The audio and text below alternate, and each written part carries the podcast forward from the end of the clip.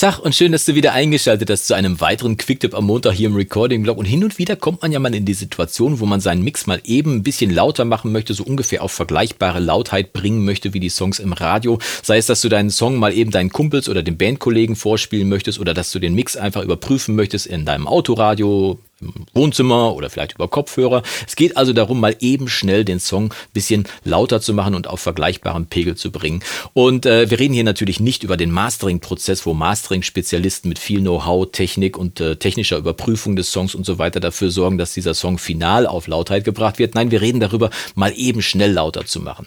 Das macht man in der Regel mit einem Limiter-Plugin, so wie ich das hier auch aufgemacht habe. Und ich habe heute mit Erschrecken festgestellt, dass ich den Limiter von Studio One das letzte Mal en Detail vor fünf Jahren Jahren erklärt habe. Also Zeit genug, dass man aus Version 3.0 mal rübergeht zu Version 4. Aber falls du nicht Studio One haben solltest, brauchst du keine Angst haben und jetzt wegschalten, weil die Prinzipien, die ich dir hier erkläre, die funktionieren auch bei jedem anderen Plugin. Also wenn es ein Limiter ist natürlich, ein Limiter-Plugin von deinem DAW-Hersteller oder eben von einem Dritthersteller. Was wir dazu wissen müssen, sind im Prinzip nur zwei Regler und die heißen bei Studio One heißen die Input und Ceiling. Input ist klar, regelt äh, den Pegel von dem Eingangssignal, das in deinem Limiter reinkommt und dass du den auch anheben kannst. Und Ceiling ist ein Regler, der bei anderen Plugins gerne auch mal Output heißt. Ich finde aber Ceiling ist ein bisschen näher dran an dem, was der Limiter tatsächlich technisch macht. Denn du musst dir vorstellen, mit dem Input-Regler hebst du den, hebst du den Pegel an von dem Signal, was in den Limiter reinkommt.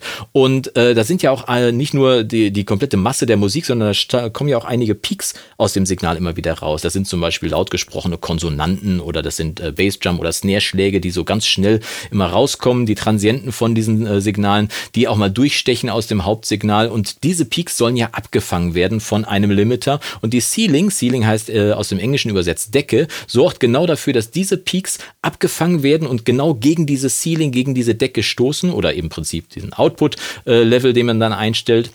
So kann man das Signal dann quasi im Pegel anheben und äh, sorgt aber trotzdem dafür, dass die Peaks eben nicht über diese virtuelle Grenze hinausgehen, über diese Decke.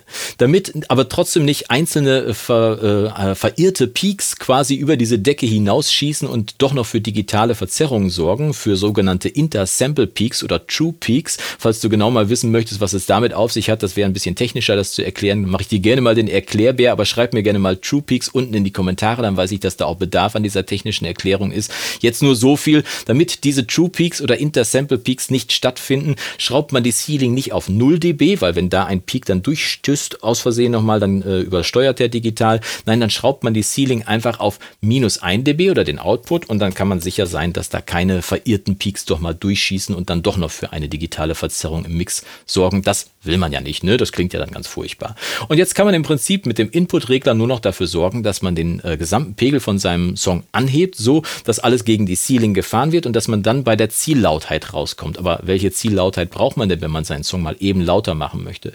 Ich nutze normalerweise die Messung nach dem RMS-Verfahren. Da wird die gemittelte Lautheit über eine gewisse Strecke gemessen. Äh, RMS heißt übersetzt Root Mean Square und da wird über einen gewissen Zeitraum wird gemessen, wie laut ist dieser Song. Also nicht diese schnellen Peaks, die ich gerade erwähnt habe von Bass, Jump, Snare oder irgendwelchen Konsonanten aus der Sprache oder vom Gesang, sondern wirklich die gemittelte Lautheit über eine gewisse Strecke. Die wird nach RMS gemessen und und äh, der Limiter von äh, Studio One zeigt dir die dankenswerterweise auch direkt hier in deinem Peakmeter an. Du kannst nämlich sehen, ich starte mal den Song hier an der lautesten Stelle im letzten Refrain. Und da touren diese weißen Striche, die zeigen die gemittelte Lautheit, sagen die genau an. Die touren hier so ungefähr, ich würde mal sagen, bei minus 16 dB touren die ungefähr rum. Das heißt, die gemittelte Lautheit nach RMS wird hier im Moment bei minus 16 angezeigt.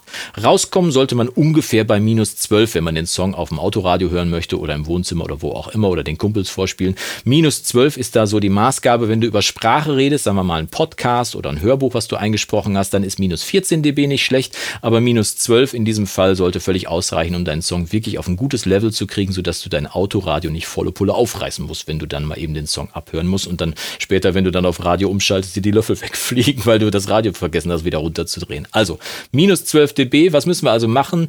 Die gemittelte Lautheit nach RMS ist im Moment von meinem Song hier an dieser lautesten Stelle bei minus 16. Also gebe ich einfach mit dem Input-Regler, gebe ich hier mal 4 dB drauf und Achtung, jetzt wird es ein bisschen lauter, wenn ich jetzt nochmal abspiele.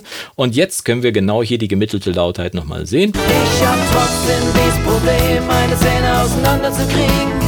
Egal ob ich rappe. Tanzt so ein bisschen so um diese minus 12 hin, ne? hin und her, ne? mal ein bisschen davor, mal ein bisschen danach und so weiter, aber so ungefähr bei minus 12 dB kommt das raus und damit bist du im Prinzip schon genau in dem Fenster, wo du sein musst. Das heißt, mit dem Input-Regler hebst du einfach das Signal so weit an, bis die gemittelte Lautheit nach RMS ungefähr bei minus 12 dB äh, angezeigt wird und äh, wie gesagt, äh, wenn dein Limiter jetzt diese Einstellung hier, die hier äh, gewählt worden ist, Peak RMS nicht hat, dann nutzt ein Metering-Plugin, ein Plugin, mit dem man messen kann, welche Lautheit der Song hat, hat normalerweise jede DAW mit an Bord. Kannst du mal gucken und da auch da kannst du sicherlich auswählen, dass die gemittelte Lautheit dir angezeigt wird. Guck, dass du dann ungefähr bei minus 12 dB rauskommst, dann bist du genau in dem Fenster, in dem du sein solltest für deine Musik, damit sie so laut ist, dass du sie ordentlich abhören kannst. Und das war es im Prinzip schon. Ceiling nicht vergessen, minus 1 dB, wie gesagt, Intersample Peaks oder True Peaks. Wenn du dich dafür interessierst, schreib's unten in die Kommentare. Und falls dir dieses Video gefallen haben sollte, würde ich mich freuen, wenn du mir es zeigst über einen Daumen nach oben. Wenn es dir nicht gefallen hat, dann drück schnell zweimal auf Daumen nach unten und hier auf das nächste Video. Und wir sehen uns die Tage Video zu einer, wieder